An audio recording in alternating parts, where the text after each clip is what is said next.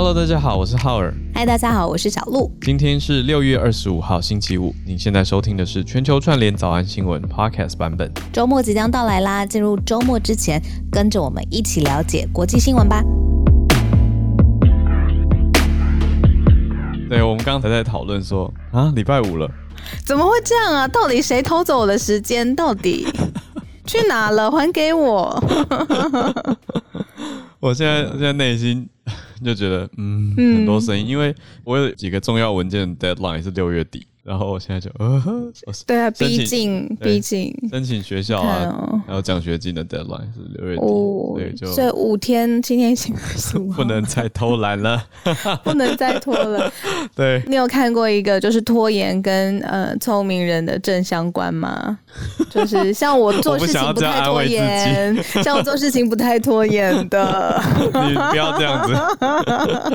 对啊，没有啦，就给你一下鼓励，因为。那个研究是说到最后，那个呃时间有限的状况之下，通常还可以激发出更多潜力。这个就是一群人的特质啊，有被安慰到吗？呃，没有，我觉得这个是太太优美的说法。我觉得事实真相就是，有一些人是番茄钟工作法。就番茄钟工作法跟番茄酱 工作法，就唐凤不是提出说，哎、欸，大家问他怎么管理时间的，嗯，他就就是我们的数位政委，他就说，哎，用番茄钟就是一个啊，时钟，Pomodoro，对，一种、嗯、一种本来是做菜的时候用来做计算料理时间的时钟，后来有人发现说，哎、欸，拿这个来做时间管理很好，那唐凤也推崇这个方法。嗯可是后来网络上就出现了一些可能跟我比较像的人吧，就说哦，我们都是 番茄酱工作法呀，就是就是前面都没有任何的内容，然后最后一瞬间全部挤出来，然后就一坨这样。所以我看到了，我觉得我比较是番茄酱工作法啦。嗯，不会啦，最后好就好了。对呀，努力努力，好。加油 加油！感谢，然后我们的时间感希望赶快建立起来。天哪，今天觉得很好笑，因为最近睡觉之前放松都在看《Big Bang Theory》，就是你进入不了的那个好笑片这样。然后我就看到其中就是那个有一个很可爱的太空人是一个角色，然后他在国际太空站里面漂浮，超级无敌好笑。然后我们今天刚好就选到一题嘛，然后所以我就觉得我是不是自己也在国际太空站里面对那个时间感就是非常。的模糊，整天就有一点，我到底是在看剧呢，还是我在演我真实的生活呢？还是真实生活现在搬到剧里面呢？哦天哪，各种模糊。昨天不是我看到我们的朋友留言，Stanley 不是看到你的照片，嗯、然后写说你是玛丽莲梦露。哎、欸，他玛丽莲梦露是觉得年龄很老气耶，不是不是，他是称赞的意思，他的意思是照片很可爱。玛丽莲梦露，我看一下，因为 Marilyn Monroe 的重点就是照片又、嗯、又又可爱又又漂亮啊。这个重点啊！哎呦，好了，谢谢。我来看一下他那一张哦，他跟甘乃迪在一起过，有天哪！等一下，等一下，天哪，天哪！回来，回来。因为我刚在我刚刚那个搜寻他，然后就跑来第一个关键字，竟然是他跟甘乃迪在一起过。我们真的要变番茄酱了。好好，对对对，回来，回来，回来。好，大家早安，还可以，还可以。好，今天一样跟大家先盘点一下几个国际的新闻哦。讲到玛丽莲梦露跟甘乃迪，不是啦，我们现在要讲的是真。真的，现在新的美国的事情哦，然后呢，还有英国的事情，再来是国际太空站。讲到这个，好，国际太空站有人收到乌贼是怎么回事？前几天讲的这个神舟十二号不是上送到天宫太空站了吗？三位中国太空人也上传了一支太空站的 vlog，嗯，影音影片，所以也看看他们有没有飘来飘去，我还没看。好，所以我们这几则呢会跟大家讲哦，还有讲到说驻外的中国外交官贴了推特文章，说我们对朋友都是比赞，对敌人呢都是比中指，我们就是战狼。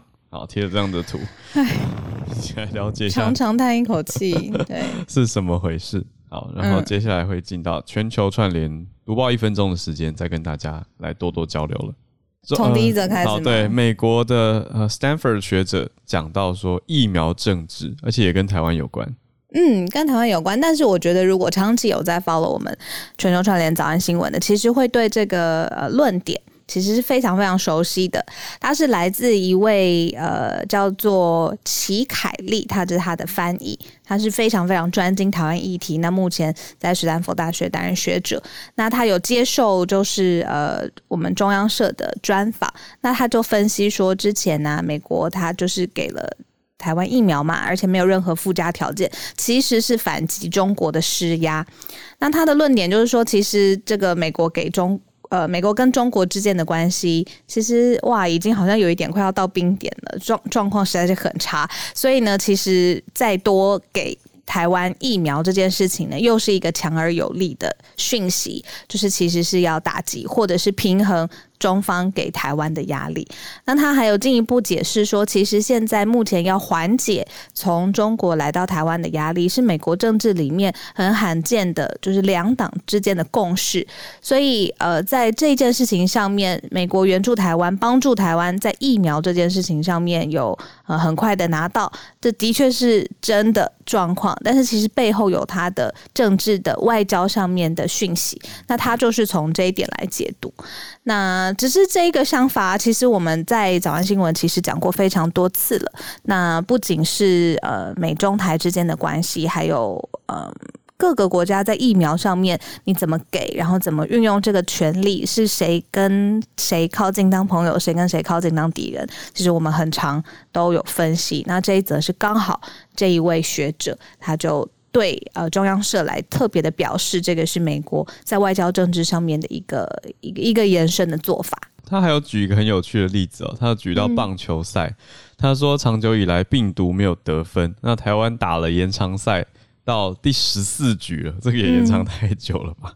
嗯、好，突然就是一般棒球是打九局嘛，现在打到第十四局，好，突然对手上垒包，而且球赛还在进行，没有结束，不保证对方会得分，台湾还是可以赢啊、哦！这几个是是他讲的。那一旦疫苗到位，大量接种，就可以像国际经验一样，缓解病毒的传播力。所以意思是歹戏拖棚啊，拖到第十四局了，但是台湾还是可以赢。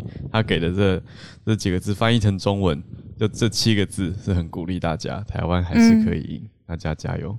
就是等到疫苗到位，大量的接种嘛，然后借重国际的经验来缓解整个病毒传播。嗯，对他还有讲一个我觉得蛮认同的，他就说、嗯、台湾政府要努力取得。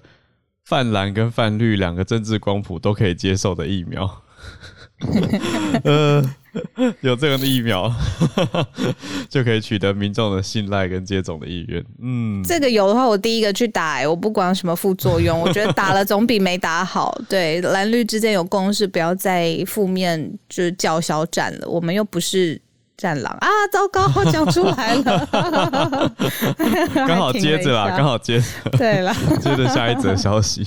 对，不过在下在讲战狼之前，我觉得小小补充一下，昨天的社团，嗯，有有一个很好的讨论哦，就是说，对我其实因为我跟小鹿是管理员嘛，可是我觉得好像我默默在扮黑脸，小鹿就是。看看看看大家，然后就觉得嗯，多多讨论很好呀。可是我就是会看有的有的文章，我会觉得嗯，这个这个有点在煽风点火，或者有点在在在描绘，对，绘声绘影，我就会我就会默默把它移掉。好，那昨天有一则就乍看有一点有一点不太妥，他就写说不要太相信疫苗，他就贴出说疫苗施打以后的状况。哦，我没有看到这一则，嗯，然后呢，因为被你移掉了，对吧？没有，我没有移掉。哦，结果底下大家就。哦，因为那则其实是在讲突破感染，可是我们都知道突破感染不是新闻，对啊，所以底下就很多听友都留言说，哎，突破感染，哦，你这样没有专心听早安新闻哦，什么什么，就一片留言都在讲这件事情，我就觉得，然后呢，哎，嗯，大家不错，哎，大家真的很专心听，那我 我就忍不住还是再回应了一下，我就没有把它移掉，因为我觉得这是一个讨论啦。就可以看到说，嗯、呃，希望大家不是都只看别人贴文的引言，而是也会看到大家的讨论，还有哦，要看进去自己的想法。对，那我就补了一个，我想到一个说法还蛮好的。嗯、我们不是都讲说疫苗不是金钟罩铁布衫吗？那我后来想到一个比喻，就是它有点像打在身体里面的保命丸，因为它防的是重症跟死亡，所以它虽然不能让你完全的隔绝，可是它可以保命啊。对呀、啊，提升。重症的免疫力，对呀、啊，对，那当然更细部的细节咨询就要问一九二二，还要问自己平常在咨询的医师，因为最了解你的健康状况，会帮忙你评估。像我有朋友，评估很重要、啊嗯。我有朋友怀孕，他就去诊所问医生，然后医生就从每一、嗯、每一个疫苗都跟他讲得很仔细，就讲了说说讲了快一个小时哦。需要啊，需要了解，啊、因为都是新的知识。在评估，对评估各种好坏，啊、然后他的身体状况等等，嗯、我就觉得哇，这好用心的医师。对我听完，重点是觉得愿意花这么多时间在。是孔医师吗？应该是每一个都都看到孔医师的影子，这样。被被孔有孔医师精神的医师。对，好，我们接回刚刚讲的《战狼》，《战狼外交比中指》到底是怎么一回事？哎，这个我看到的时候，其实也被这个标题就是有一点吓到，因为我在想，我如果对于每一个职业都有一个刻板印象吗？就是虽然是不好，但是总每一个职业都是有一个特定的联想的话，以我自己来说，我心目中的外交官是非常。讲有一点点负面嘛，就是长袖善舞，就是很很优雅的，而且很会在各种语言当中，你就是好像又讲到又没有讲到，然后就是有那种很厉害的表达。但是看到这一则，我真的是就有一点点不理解。好，他呢是张和金，是中国驻巴基斯坦的外交官，他在 Twitter 上面发文，这个文呢也是转发别人的一个梗图啦。然后他就是这有两个手势，一个是大拇指放在左边，说你对待朋友呢，就是我们是可信、可爱、可敬的，就是指中国对待朋友是可信、可爱、可敬的，就是一个大拇指 （thumbs up）。那右边呢，他说如果对待敌人 （deal with enemy），我们就是战狼，但是下面就比一个中指，就是一个中指的符号，这样就放在他的 Twitter 上。嗯、那他就是说，对待敌人，中国是没有好脸色的。贯彻战狼的政治啊，战狼的外交或战狼的风格，就给你一个宗旨这样。那我我是忽然间想到，就是其实之前才不是习近平主席有说，中国国家主席习近平有说，就是要可爱起来嘛？那不知道这样子的梗图是可爱，还是有一点点，嗯、呃，好像跟大家对于外交官的想象有点出入。所以我觉得这一题很可爱，可以跟大家一起来讨论一下。我在想是可爱，如果是维尼熊比中指，就最可爱 吗？什么画面？嗯，不知道，就觉得说，嗯，这个我我觉得现在有一点难，嗯、呃，因为还没有，也没有，对，我懂你的意思，你还没有看到看到这个贴文者他自己后续有没有补充啊，或者回应？嗯，呃，也许有时候一时的心情，想说看到这张图，觉得哎、欸，很有感而发，或者自己很喜欢，就转发了。对，会不会有时候发生？会很有可能，很有可能。对啊，那那可是有时候这样的行为，反而网友又会觉得很可爱，就觉得很真性情，那就会帮他比个赞，那就会觉得很有趣，那就就会觉得啊，很有网路感，对不对？现在哦，对，很有网路感。业界大家讲网感啊，要很有网感的东西。可是有的人就是什么都可以骂，那什么都骂，就看了觉得不妥啊，或者什么，所以啊，真的是很难说，因为他又是在一个。到底网络推特是不是一个官方发布的领域，还是说它是一个可以发表个人意见的想法？我觉得有时候也蛮模糊的，因为其实我觉得不讲不讲呃某某任何一国，我觉得看过非常多国家的，嗯、呃，你说政治领袖也好，或者是政府官员也好，嗯、他在用官方的账号发表的比较私人的想法，其实有时候都会引来两种面向的。评论有的很正面，有的很反面，都有。所以就像，我也看过一些外交部长，就是会突然用很个人的角度，在各国外交部发言啊，就是对，会生气嘛？对啊，对，也有有生气也好，支持也好，大家觉得反而觉得大快人心，或是觉得没错就是这样。那有的人终于像个人了，讲人话，到底这个是要追求你说人情味，或者是个人本色，还是要保持维持官方应有的？端端庄，这到底 拿捏尺度在哪里？有时候也很难讲。不过这个图就稍微轻松一点的话题啦，大家如果好奇的话，可以去看看。我觉得延伸出来讨论是真的是很好的，就是如果每个人都有私人的身份、私领域的身份，你可以把你想要分享的话，脑袋当中所有分享的事情，你二十四小时写二十四篇贴文，没有人会 care。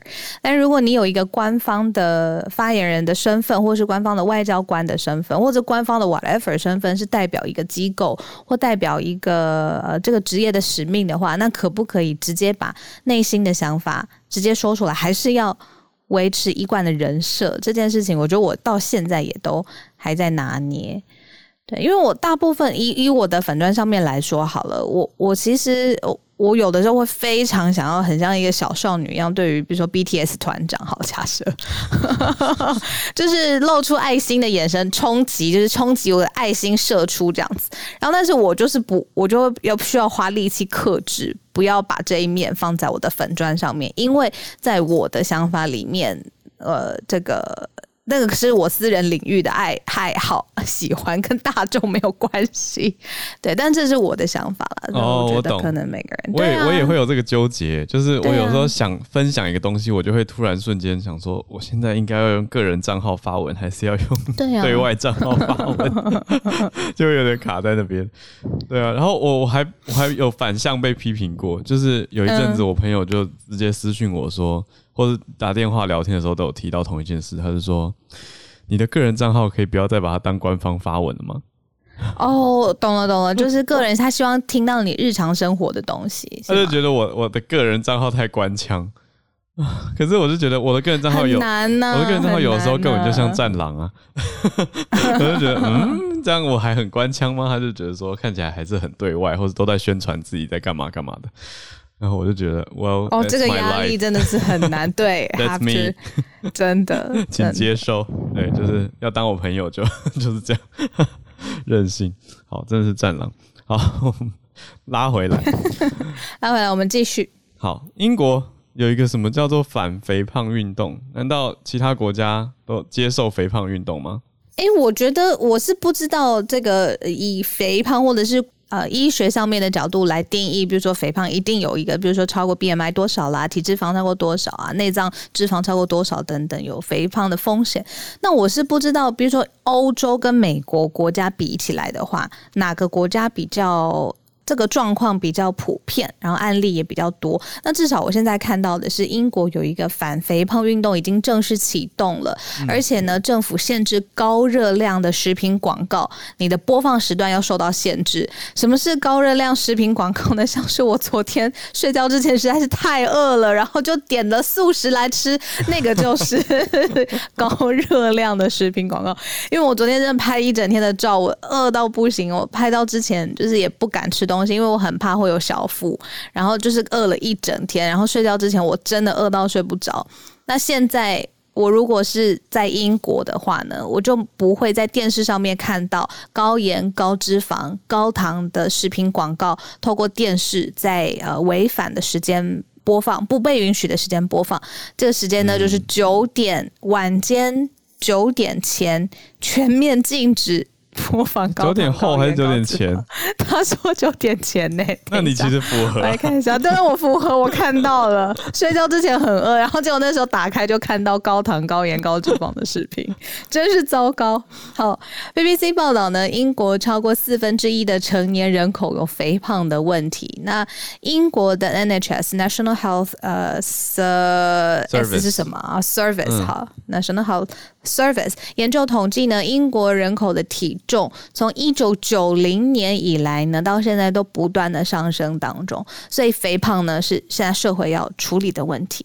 那这个是特别 Boris Johnson 他特别提出的电视广告的限制，晚上九点到凌晨五点播放，这个是高糖、高盐、高脂肪，对，可以播。可以播，不合理，怎么会这样？不合理，完全不合理。这个政策怎么回事？他一定没有像我一样饿到就是半夜睡不着，然后疯狂怒吃麦当劳的经验。对，就是鼓励大家半夜吃吃高热量。不合理，不合理。好，对，然后他他很特别，他把这个 COVID 的概念 tie in 哦，他说，呃，这个减肥除了可以更加健康之外，你可以降低感染肺呃，就是 COVID nineteen 的这个风险。哦，这倒是。那这是 Boris Johnson 他自己说的。嗯、那而且这件事情在呃英国有一个心脏基金会，嗯，他们的首席执行官他也认同这样子的说法。嗯，这个我看到不止一个研究，嗯、就是肥胖跟呃染疫是有关系的。嗯。嗯我想，也许也跟免疫力有关吧。嗯，嗯都也有可能，有可能是有联动的关系。对，那我这边看到数据是说，英国成年人百分之六十四都体重超标。哎，那这边的体重超标的定义是 BMI 超过二十五，身体质量指数。那其中百分之二十八的人 BMI 是高于三十，BMI 三十是很高哎，这个很很高很高很高。对啊。嗯，可是我我是觉得体脂，你有量过你的体脂？当然了，你有你有觉得体脂跟体重，如果就是对于那个概念上面的话，其实体脂是比体重更加重要的一个健康指标。然后还有 BMI 也是这样子。那可是因为 BMI 比较好计算，BMI 只要有身高体重就可以计算，可是体脂是看不出来的。哦，就我举一个例子，我捏得出来呀、啊。你想象那个 NHS 去去挨家挨户 做人口普查，欸、然后捏捏一下，因为体脂通常都要用体脂计才会算得出来啊。就是你的身体组成里面多少是肌肉，多少比例是脂肪，体脂比较准确或者参考价值比较大。可是问题是，以一个国家便于统计的角度来看，体脂很难去。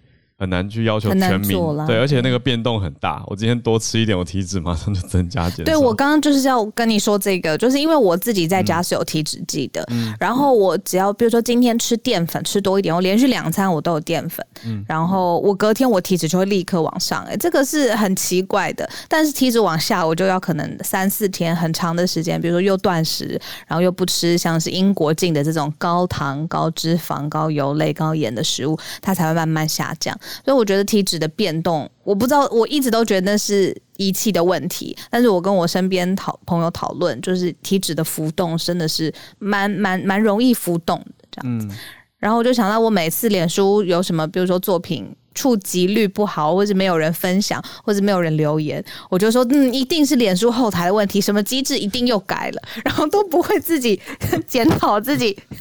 没有吧？我我是说一个一个想法，就是比如说什么东西数字不好，我就觉得嗯，机器有问题。这个想法我要改过来。我我倒觉得不是机器，我觉得听起来是人人类生理机制。就是要让我们为了在世界上容易生存，那累积脂肪比较容易啊，这样可以活比较久啊。可是要去掉脂肪就比较辛苦，去掉脂肪真的太难了，要很多锻炼。对啊，对啊，对，还好啦，我觉得健康快乐更重要。没错，人生很长。好，讲到健康快乐。周五了，周五了，不要再站我了！不要说啊，今天怎么这么 或什么，就是播报新闻不正经，不要再站了。就站我，好，我是战狼。好，来，呃，一个轻松一点的消息哦，是国际太空站呢。哦，NASA 顺利的送上去的乌贼已经收到喽。好，国际太空站为什么会收到乌贼？他们有强调说，不是拿来吃，也不是帮太空人加菜，是要拿来做生物的实验啦。其实蛮有趣的。那就讲到生物机制呢，就在测试，诶，人的身体跟其他动物的身体送送到外太空之后，遇到重力很小的情况啊，就是所谓的微重力的情况，身体。跟微生物的关系也会发生变化，所以这个实验就是要测试乌贼进到太空之后会有什么转变。因为乌贼通常是跟一些细菌共生才可以发光，所以要测试 看看，像长时间太空任务里面有没有办法，呃，就是太空人遇到的环境健康如何？那放的越久，到底会有什么变动？因为啊、呃，这个倒是一个补充一个我我学到的科普知识。嗯，哦，NASA 的研究员说。太空人的免疫系统通常在太空越久，就会变得越异常。异常哦，会很难辨别入侵到体内的细菌，比较容易被病魔侵袭。那另外一件事情就是说，这是长远计划来看啦，人类如果以后都有可能要长时间待在你说太空站也好，月球或者火星也罢，嗯、那时间就会越来越长啊。可是要怎么样让人类的免疫系统维持良好状态？所以他们在做的这个相关实验是在做一种乌贼的测试，所以下个月就会把乌贼送回地球了。不知道为什么，我忽然间觉得就是乌贼。有一点喜感的，就那么多东西可以选，然后他选了乌贼送上外太空，原因是因为他比较容易判断，就是跟细菌共生的时候，它会不会发光。可是这个国国际太空站已经这么的集所有的技术之先河，然后他送了一个东西上去，是因为哦比较好容易判断你有没有发光起来，有没有细菌哦，就是我觉得有一点有点喜感。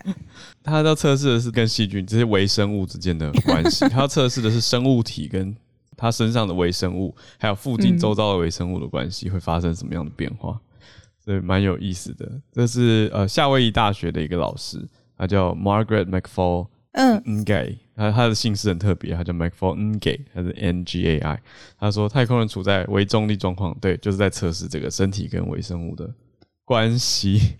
所以哇，可能拿直接看发光很很很清楚吧？很清楚。我刚刚忽然间看到一个好可爱，有点可爱又有一点点，我可以把它放到社团，有一点点特别的，叫水熊虫。因为我刚刚在看到底为什么要把乌贼送上去，嗯，然后结果发现还有一种也是要探测的，叫水熊虫的。教课有五千只，它是叫缓步动物，NASA 可以把它送上去，然后被称为是地表最强生物，叫做 Water Bear，怎么在太空当中存活？还有这个无重力的环境怎么影响这些生物们？哇！然后水虫熊长得好可爱哦，但是没有头。可爱吗？我觉得它有一种没有头，它有一种恶趣味，因为它长它长得很像，它长得很像跳蚤，它是一种微生物，对不对？对 对，对，地表最强生物来贴去社团上，长得有点像是动画界的那种王虫之类的系列。对，动画界的角色，没错没错，应该是动画界模仿这个微生物啦。对，有点像像猪，又有点像跳蚤、水熊虫、水熊，很特别。好，我们正在研研究微生物的声音当中呢，准备要进入到全球串联的时间。那也再跟大家说明一下，我们这个时间都会收到非常多的举手，谢谢大家的支持哦。所以我们要花一点时间看一下，已经十几位举手，选题很多，可是我们都会尽量大概选个四五位朋友，所以就欢迎大家上来。好，我们先邀请了几位朋友来，今天有邀请到一位新朋友 Ariel，呃，是忠实听众，第一次被叫上来，哦，谢谢谢谢，你好，欢迎你。今天要跟大家分享一个热腾腾的新闻，没有到很热啊，就是大家其实都知道，五月十号纽约州已经政府已经说，呃，欢迎任何来观光的民众施打疫苗。嗯，然后在我的图像你可以看到，就是他就是那个 Cuomo 就说，Cuomo 就说，就是你们来，I'm guarantee you'll be safe。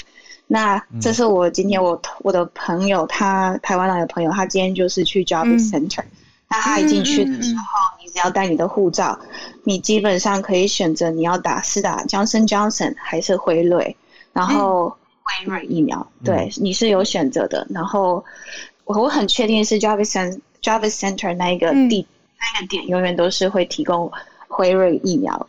嗯，补充一下刚才 Ariel 说的，Cuomo 就是呃现在纽约州的州长嘛。那呃，Javis Center 就是很像是呃一个很大的策展的中心，那里面常常会有很大的展览啊，然后呃很多人，然后还有很大的场地可以容纳很多很多很多样的呃活动在那里举行。所以你的意思是说，现在只要进去呃就可以打到呃不同的呃 Johnson 或者辉瑞疫苗，可以自己选，就对。对对，那当然，它其实在网络上，你可以政府的官网上，其实有很多各个不同的施打地点。那其实该施打地点提供的疫苗的选择，其实是以那个地点的呃地点所提供的为主。像我那时候二月开始施打的时候，我们就是没有，我们没有选择，就是你。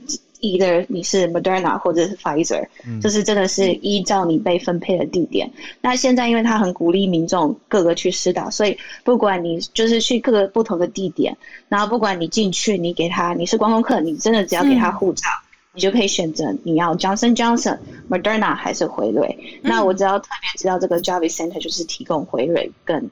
Johnson Johnson，明白。Ariel，你现在人在哪儿？你写说你是纽约观光客 walk-in，那你是观光客还是你是 base 在那里的？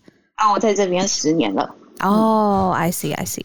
但现在是观光客，只要进去也可以嘛，对不对？反正我只要飞到那里，我就可以选择。飞到这里，你待的够久，就是当然你要打辉瑞和 Moderna，就是你必须要是呃在这里至少一个月以上，你就有办法打。明白。后来我们有机会，我们去找 Ariel 玩，哈哈哈，自己想去纽约，直到七月九号，哎，直到七月九，那个地点是直到七月九号，但是如果你在其他点，你可能会打打到 Moderna，因为我会发现这个问题，是因为呃，他们其实不会线上公布，他只是说哦，开放民众施打。那我会知道这件事情，是因为我刚好朋友就真的是亲自，因为他在美国工作，所以他亲自就是打了。这样子，然后他们是选择、嗯、是有选择的，对。然后我有发现说，不好意思，我的 rice cooler，、哦、就是我有发现说，最近有好多的观光客，我想说怎么观光客忽然变多了？那、嗯、原来一看，哦，这个原因，对，哦，明白。我的我在申请纽约的学校，对呀、啊，欢迎欢迎，保持联系。好，谢谢。好，等我申请到，赶在六月底的 deadline 之前。五天，五天。番茄酱，番茄酱出动。好，谢谢 Ariel 来分享纽约的情况。那我们现在连线来到花莲。Hello，叶老师早。对，没听到老叶老师的声音。嗨，叶老师。叶老师早安。分享关于就是 NASA 在要开始那个在太空站洗衣服这个新闻，其实还蛮有趣的，因为从来没有想过说太空人其实在太空站是不洗衣服的。因为没有设备，他们说每年就是啊、呃，平均每一个太空人要烧掉六十八公斤的衣服，就是穿脏了、穿臭了就直接烧掉。嗯，因为他们觉得说这样其实不是很环保，因为六十八公斤其实相当多嘛，所以那个太空总署现在跟那个保检合作，要开发这个在太空可以使用的洗衣精跟。在太空可以用的洗衣机，那这样子的话，他们就可以在太空洗衣服。那当然，大家可能觉得说洗衣服那个在太空跟在平地上有什么两样吗？但是在无重力的状态下洗衣服，这个水能不能够，水跟洗衣精能不能够这个附着在脏衣服上面，然后把衣服上面的那些污垢移除的话，这应该是一个蛮重。蛮重要的问题。今年的十二月会先送洗衣精上去实验，那洗衣机要等明年。那当然就是说这样子应该可以造成这个，我觉得如果成功的话，应该可以造成洗衣技术的革命，因为他们现在就是说希望可以开发出超省水的洗衣机。嗯。哦，因为概念上是主要是刚刚老师讲的那个重点，就是重力。跟水跟洗衣精之间的关系，对对对，呃，没有时间了。那另外就是我再把链接贴到社团上面去。好啊，很欢迎老师，也很谢谢老师上来跟我们分享。常常在社团上面看到叶老师有提供新的链接跟资讯，这都是我们很欢迎的地方。对啊，谢谢叶老师。谢谢。好，我们下一位，谢谢，来自 Bay Area，Hi James，早安。那今天呢，呃，想上来分享一个 The Verge 的一个新闻，就是说今天 Windows 11就是这个 Microsoft 大厂呢，他们终于公布啦。然后很重要 哎。对对对，很多新的功能。然后呃，最主要的我我稍微关注了一下，就是第一个就是它的这个 UI 啊，它的设计有些更新啊。他们现在这个比较不会，平常大家用 Windows 可能就觉得说东西通常都摆在左边，像左下角那些什么啊一些 Apps 的东西。他们都会比较偏左，对不对？然后现在呢，是他他是把这个设计全部移到中间来，可能受到一些 Chrome OS 或是或是 Apple 的一些 Operating System 的一些影响，所以它有个新的设计，这是第一个点。然后第二个点呢，我觉得很重要，就是它有个 Teams，就是 Microsoft Teams，就是他们一个 Slack 一个 Messaging App 的一个 Competitor，然后他们把它 Integrate，把它整合到他们的 Windows 里面了，所以 Natively 你一开始开机的时候就会有这样子的 Application，就有点像是 Apple 的 Message。Message 这样子 app 一个概念。嗯、第三点就是，好像觉得还蛮有趣的，就是他们决定要 support 而、呃、支援这个安卓，他们 apps 可以直接在 Microsoft 里面，这个 Windows 里面直接运运作运行。然后他们用的技术是这个 Intel 一个 Bridge Technology，这个就是在比较像是在 CPU 在处理器上面的一个一个呃呃一个科技。对，所以说他们打算用呃 Amazon 的 App Store 呢来 download，然后。用 Intel 来来来走，然后他们在他们的这个 unveiling 的时候有提到说，他们可以 run Instagram app，用 TikTok app 的感觉，所以有点像是说跟呃 Macintosh 一直在竞争的感觉。可能 Apple 也会想要未来让你可以在 Apple 电脑上面运作这些呃 iOS 的 application 啊，或是 iPad 的 application，这样同样的意思。对，嗯，还蛮有趣，就是说他们决定说就是在呃 Microsoft Store 里面呢，呃他们会让呃，里面 developer 可以用 external 的这些付费的平台，然后像大家可能如果有在呃关注都知道说，Apple 最近有跟呃一些游戏不管不不管是游戏厂商啊，或是一些呃做 app 厂商有一些呃诉讼嘛，就是说啊、呃、他们这些呃游戏厂商或 app 厂商不想要给 Apple take 这个三十 percent 的这个这个 cut，然后呢呃 Microsoft 呢在这里呢，他们就决定说，如果你用 third party 就是第三方的这些付费的平台的话，它不，它不会跟你领取这个费用，所以就有点跟呃 Apple 有点背道而行，就有点跟它竞争那种意念，哦、所以我觉得这这方面是还蛮有趣的。直接抢，然后就是苹果要抽三成，就你要上架我们的平台都要抽三成，可是微软直接说来来我这边我不抽成，直接来上。对对对，还蛮有趣的啦，因为微软就是在历史上来说没有那么多。Developer 愿意在他们平台上啊、呃、做做 apps，、嗯、所以说不定因为这样子的一个决定，就会吸引他们来。对啊，是一个蛮大的诱因。因为其实在，在在苹果这边，很多人都会想办法要去规避，就是各种自己能够把钱留下来的方式。因为开发者的角度嘛，就会觉得我花那么多心力做了一个 app，然后只是因为你只是一个房东，对，就是有一种大房东，然后规定就是要抽那么多钱的感觉。啊、我刚刚想要问 James 的是说，听起来蛮有意思的是。嗯让电脑可以跑手机的应用程式，可是这不就像是我们现在用模拟器一样吗？对，有点有点类似这样子的概念。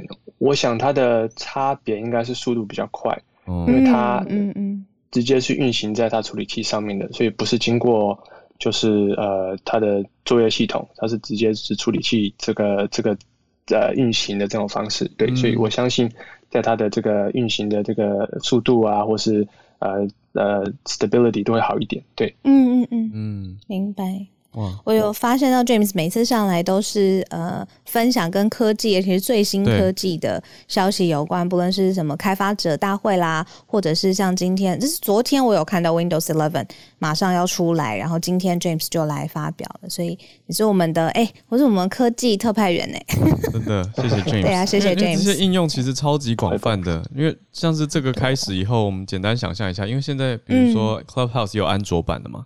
所以理论上讲起来，之后是可以用 Windows 的电脑直接开启 Android，然后呃直接跑 Android，因为刚刚说在处理器上，然后那个 Android 就可以开 Clubhouse 啊。嗯，对啊，理论上是这样可行的。那如果苹果接受到这个刺激，也让 iOS 直接整并到 macOS 上面的话，就也可以用电脑来直接原生的处理。Clubhouse 这种手机程式，那就有更多好玩的应用，或者是你说连线串流的方式都可以。应该要，因为目前很多都是靠第三方自己去写这个城市来桥接这些大家的需求或者想法，要不然就是花钱 自己去买一个第三方。对啊，我昨天光是看到 Instagram 可以用电脑编辑，我就开心到不行了，就是更何况是这种。对，好，Anyways，谢谢 James。Justin，嗨，早安！要聊的是中国的战狼外交。哇，我这题很有兴趣，想听听你怎么想。早安，Justin 在台北吗？哎，对，呃，我人在台湾台北，因为可能台湾的新闻大部分都关注在疫情的方面。那其实，在前两天有一篇新闻，就是中国的驻美大使崔天凯，他正式的在他们驻美的使馆官网发布了所谓的辞别信，就是说他要从二零一三年到现在，他要八年的外的大使任期要结束了。他要回中国，那其实整篇辞别信很长。那我觉得比较值得关注的，应该是说，他说中美现在处在一个关键的十字路口上面。可是他等于说，这个八年是从习近平一开始上任上任的时候他就在。那其实。崔天凯他本身是个属于比较温和派、比较呃比较传统的外交外交官，可是大家可以看到这几年来中国的战狼外交在全世界到处都到处都看得到，包括比较知名的，比如像呃耿爽啦。赵立坚啦、华春莹，他们是比较知名的战狼外交的代表。那其实很多地方的大使其实也都是用战狼的方式，所以我觉得大家可以呃继续观察说，接下来要接任的那一位新的驻美大使，因为这个位置对中国来讲非常重要。是不是一样会像崔天凯走传统外交官温和派的，还是说他一样会就是就用一个全新的全新的战狼的方式来出任这个位置？因为其实今年在四月二十二号的时候，《华尔街日报》有一篇独家啦，他是说会派秦刚来担任这个位置，但是秦刚之前担任过呃中国的外交部发言人，那可是昨天赵立坚回复媒体是说。目前目前没有授权的消息可以跟大家公布，所以代表说其实已经有人选，只是还没有对外公布。所以我觉得大家可以关心一下新的驻美大使，他的风格是温温文儒雅的，还是战狼外交？那他跟习近平的他跟习近平的关系是不是可以真的直达天庭？谢谢，谢谢 Justin 分享了一下对于战狼跟习近平之间的这种外交想法。好，谢谢你上来分享。那我们接下来就邀请我们两位驻战专家的时间上来，和我们一起讲一讲，在国际外交上面，尤其是是 Delta 病毒，嗯，哇，一直听到。我也来讲一个好笑的，昨天有听友，因为我我昨天还前天不是有孔医师的接受《金周刊》的专访嘛，有贴出一个报道，我就写说感谢助战专家孔医师，结果底下有人留言说，终于知道助战专家是哪几个字了，他们一直以为是帮助打仗的助战。专家，原来有人以为是那几个字吗？好，我们。之前我们不是有说孔医师都是大概有一个月的时间，大家都听成我说童医师。对对，所以谢谢安慰。好，终于可以 有澄清，很好。嗯、呃，我想先邀请 Dennis 老师好了。老师，我们今天有人上来自主分享战狼外交，可见这个印象深植人心。很棒啊！这个大关代代表大家越来越关注这些话题。我们在台湾在国际上的处境啊，然后美中台的关系，其实真的大家可以稍微的看一下。今天周末，我们来先呃，我们尽可能的轻松，虽然我也不知道是不是轻松。先说那个史丹佛学者，那是我的朋友 Karis，对他呃接受中央社的专访，然后谈到了这个疫苗的外交的问题，我们也谈了蛮多的。其实，那关键是说他在里面讲到的一个重点是，现在美在美国。民主党和共和党确实有一个很强的共识，就是支持台湾。那当然有呃共识的部分是支持台湾，这个部分是没有错。但是共识的背后呢，是不是民主党和共和党都在支持台湾的背后有没有什么期待的？期待从台湾的身上，从台湾这边呃在。进一步的，就说有什么样的合作啦，或者是怎么样的针对中国来进行比较强势的作为，可能就有一些争议。所以基本上在疫苗外交的部分呢，如果要完全的说，呃，没有没有任何的考量，恐怕也是呃也不是一个完全的共识。这一点我们其实有分享过。那么其实我们看到战狼外交，刚刚我们看到这个图，好像有看到一个 Twitter 上面的这个图呢，一边是朋友，一边是敌人。我们看看美国美国拜登的外交政策，我不知道大家。可不可以想象一下这个对比哦？对于美国的外交政策，拜登上任之后呢，对于他的好朋友，事实上拜登一直在强调两件事情，就是个人式的外交，所有的外交都是 personal。老拜登用传统的方法，他用这种老呃老派的交流的方式，他觉得跟外国的呃领袖见面有建立个人关系呢，什么都好谈，什么都好聊。所以拜登的外交第一个特色就是个人式的个人式的外交，这个对朋友跟对敌人都是一样哦。我们可以等一下。可以稍微讲一下个人式。第二点呢，是民主价值的外交。对朋友的时候，拜登讲的是民主价值，呼吁的是人权，呼吁的是民主自由。所以这是很清楚的。在欧洲国家，我们看到拜登跟他们起呃这个呃把酒言欢啦，拍肩膀啦，个人式的拉近关系，然后针对民主的理念进行一些讨论，希望大家可以。针对人权话题，针对各项的民主价值，我们一起来努力。当然，我们说过，最大的挑战在于是不是有什么样的条件可以让这些国家愿意继续站在美国这一边。相对于比较是竞争对手的这边呢，拜登一样，你看跟普丁有一样是讲究所谓的个人事哦，还是可以交朋友，还是可以谈话。但是差别在哪里呢？跟普丁他就不会讲民主价值了，跟普丁他讲的是画红线，他讲的民主价值。可是更更重要的是，跟竞争对手他的重点是在于。画出红线，有些事情我跟你谈这个价值是美国绝对不能不能让你跨越的，我们有一定的要，我们有一定的要求，所以你可以想象，接下来跟中国大陆也会采取这样的方式，个人式的，他已经多多次的讲过，他跟习近平认识很久哦，所以个人式的部分呢，会由个人式的这跟习近平的交往，呃，跟习近平的这个过去的认识开启对话，但是他们在对话的时候，双方会画出很多的红线。我们刚刚说，美国跟美国的拜登的外交政策、外交的交处交往方式，也有对朋友跟对竞争对手的差距，只是没有像战狼外交对朋友好像多么的热情，然后对对敌人、对竞争对手就是还比中指这么的夸张哦。但是其实各国的外交对于好朋友跟对于竞争对手都有一定的差距，对，所以我们可以稍微的去理解一下，现在大概可以预期美国跟中国之间，现在到十月，我们说过了，现在到十月这四个月呢。拜登会非常非常努力的争取更多的支持在他的这一边，当然重点就在那中国也是，这也是为什么中国现在战狼外交会越来越强悍，在跟拜登见面之前会越来越强悍，嗯，因为中国也要展也要呈现给他想要拉拢的国家看，我跟美国是不一样的，所以他会希望从这样的角度呢，去跟俄罗斯说，去跟中东的伊朗啊这些国家说，你看，如果你要跟美国对抗，我有战狼外交，我很挺你，我会挺你，而且我。敢挺你哦，所以我觉得中国现在也在释出这样的讯号给反美的阵营，这是现在看起来我们我们看到的一个一个一个国际的态势。其实今天有一个相对应来说，今天也有跟台湾比较重要的关系，是即将要到日本去接任代理大使的这个古立言。我不知道大家熟不熟悉，他是台湾的呃驻 AIT 的副处长古立言先生。他在接受 CNN 的专访的时候，就接受媒体的专访哦，他讲到什么？讲到说他在台湾。呃，陆陆续续来到台湾二十年的外交呃外交的经验呢，他发现，而且他观察到一个很重要的差别，嗯。是说，台湾过去呢，在美国跟台湾的交往上面，过去的台过去美国看台湾是一个非常小心谨慎，可能有时候会担心台湾是美中关系的一个一个 problem 的一个一个一个角色。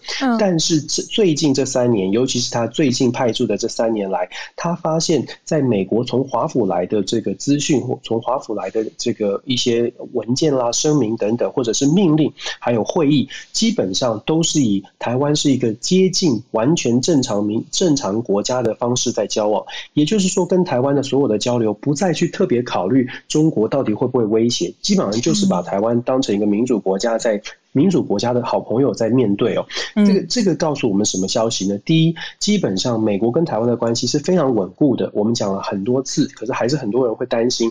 我们还是当然是适时的要怀疑美国，因为当然国家利益嘛，要怀疑美国。可是我想要强调的是说，现在在台湾的朋友啊，不论不论不论你听到有朋友怀疑美国啦，或支持美国，其实真的在大局上面，这个帮这个交往的关系已经非常稳固了。从外交的。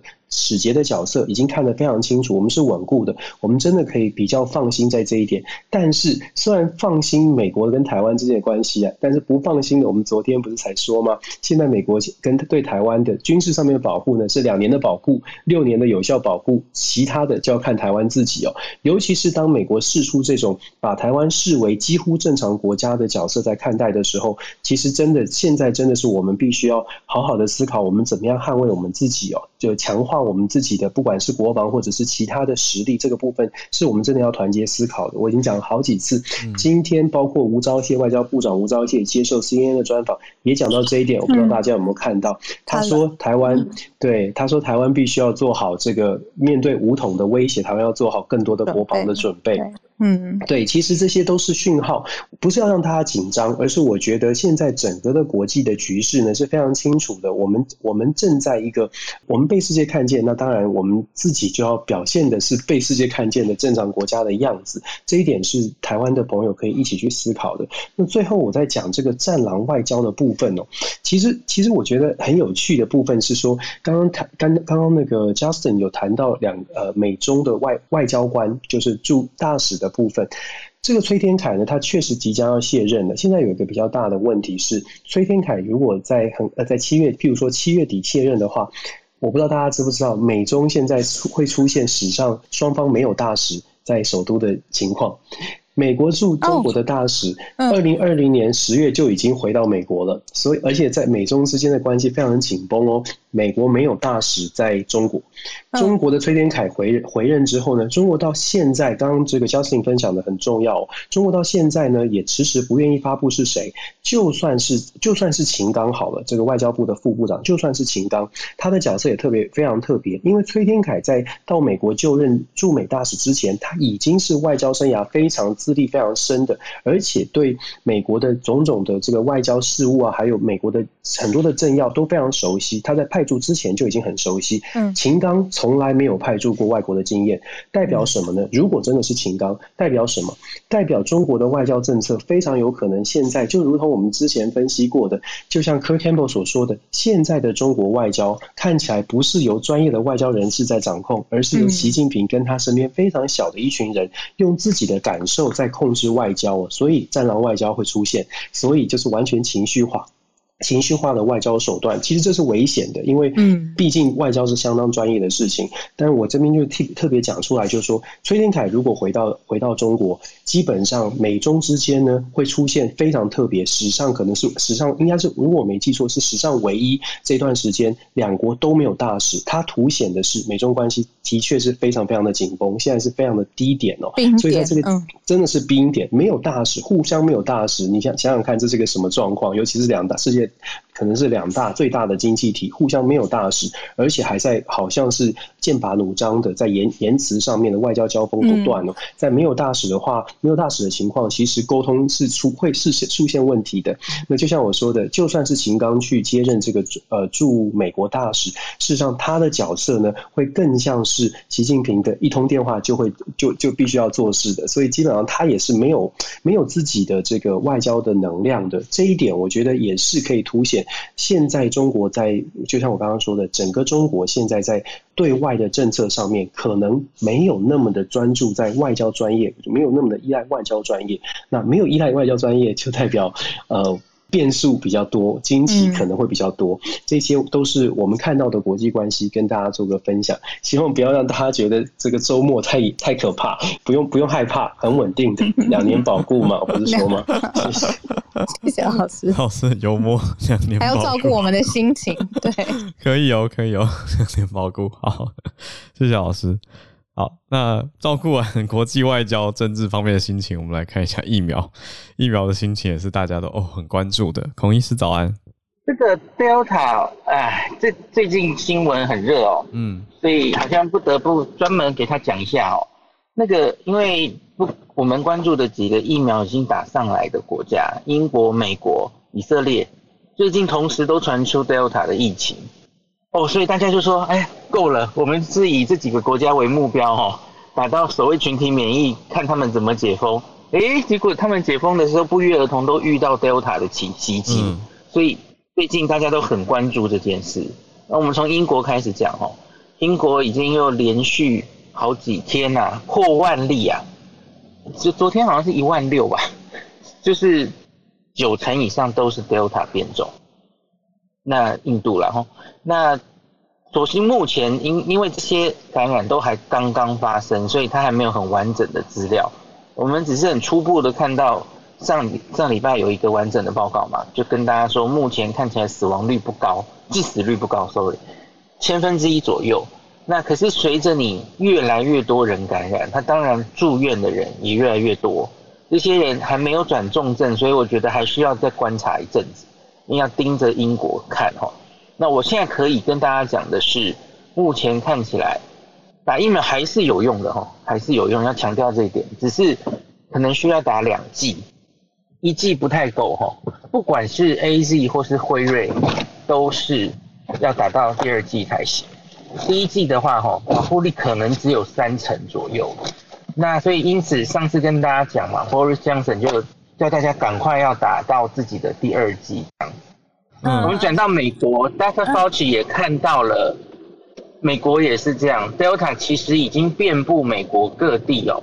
那在他们的追踪里面，美国新增案例啊，这一周大概十 percent，昨天说的十趴，十 percent，十是 Delta 哦。嗯。哇，上礼拜是六，所以它也慢慢在增加。那前天也传出以色列也看到，以色列有一个一百多人有一天新增一百多人，哇，这也是他几个月来的新高。然后多半是来自一些境外移入或是小朋友、哦学生还没有打过疫苗的。大家知道，所以 Delta 目前看起来主要还是发生在没打过疫苗的人。那打过疫苗的当然也还可能会得病，那可是那个重症的比例、住院的比例应该是比较低的哦。那这个有赖英国后续的分析哦。那所以，呃，我我自己觉得这个真的很值得关注，因为这，我想 Delta 总有一天会进台湾的哦。那个只是时间早晚的问题。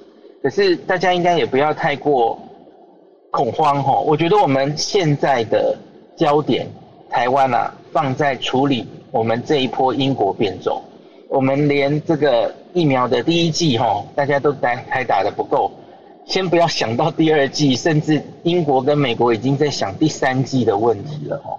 那可是我们一样了哈，我们先至少第一剂打完，然后往第二剂出发这样子，然后看看昨天部长在记者会有回这个问题哈，我们就跟在后面看嘛。我相信接下来的英国，他们声称可能九月就要开始打第三剂了哦。那这第三剂又会有又会有热门的问话题，就是混打的问题哦。他们要决定这些 A Z A Z 的人，我的第三剂是要再给他 A Z 呢，还是要给他辉瑞呢？哦，或是莫德纳？我相信后续这个是疫苗界、科学界要亟待解决的问题。哦，打第三剂到底有没有用？哦，是不是可以对 Delta 有更好的防护？那最后 summary 一下啦。哦，Delta 它目前看到的，我我曾经跟大家说，出现任何变种病毒，你都要关切几件事嘛。第一个是它是不是一个有优势的病毒，它会不会逐渐取代变成主要流行株？目前 Delta 看起来是哦，而且能力非常不错哦，所以其实不管是南非或是最近在讨论的 Lambda 哦，嗯，这个南非看起来没有那么厉害了哦，它没有在世界各地成为主主流的流行株，嗯，Lambda 还要再观察一下，Lambda 的 data 太少了吼。医师 Lambda 是哪里的？秘鲁哦哦哦，秘鲁哦，这是早就发现，然后这两天有新闻是说有从秘鲁回来的家人嘛，然后正在检验，就是不知道他是不是已经来台湾了哦。这两天应该会有结果哦，所以新闻上也引起一些恐慌哦。Lambda 我们还不是很确定它的传染力、致死率等等然后或是疫苗有没有效，这几个都是变种病毒需要关注的点嘛。那现在我就跟大家说，目前此刻。所有的研究针对 Delta 的话，吼，好，我们先说传染力。传染力大概你可以这样记，吼，它比原本的英国变种病毒再高一点五倍左右。有人研究六十 percent，有人研究四十到五十，反正大概就是一点五倍左右了哦。那你可以想，原本的英国变种病毒已经比在前面的那个武汉株，哈，D 六一四 G 高了一点五倍。那再高一点五，吼，就是它两倍多去了啦，哦。这个传染力更高哦，Delta 是这样的一个狠角色。那到底它会不会造成重症比例比较高，还有致死率比较高？这个目前研究应该是还没有确切的答案，还在研究哦。因为因为我们看英国现在那么多感染的人，可是多半都是年轻人哦，没打过疫苗的，所以这个研究不是那么容易出来，可能还要再等一下了。那个有答案再跟大家讲哦。那。疫苗到底有没有效？哦，那目前已经综合几个研究，包括实验室的，包括前几天 Cell 才一篇哦，呃，实验室里面到底中和抗体有没有效？答案是有效的哦。它虽然中和抗体稍微降低，可是还在可以保护、可以作用的范围之内哦，threshold 之内。那另外在英国的大型追踪研究哦，也是说，就是上礼拜就跟大家报告过了哦，有效的。那可是至少要打两剂，打一剂可能不太够哦，保护力不太够。这是讲的是有症状的保护力。那可是我们讲的，假如是防止住院的效果的话，那不管是 AZ 或辉瑞，其实打一剂防住院的效果就都不错喽，大概都有八成。那打两剂就更好哦，AZ 跟辉瑞大概都可以有效防止九成以上的住院的。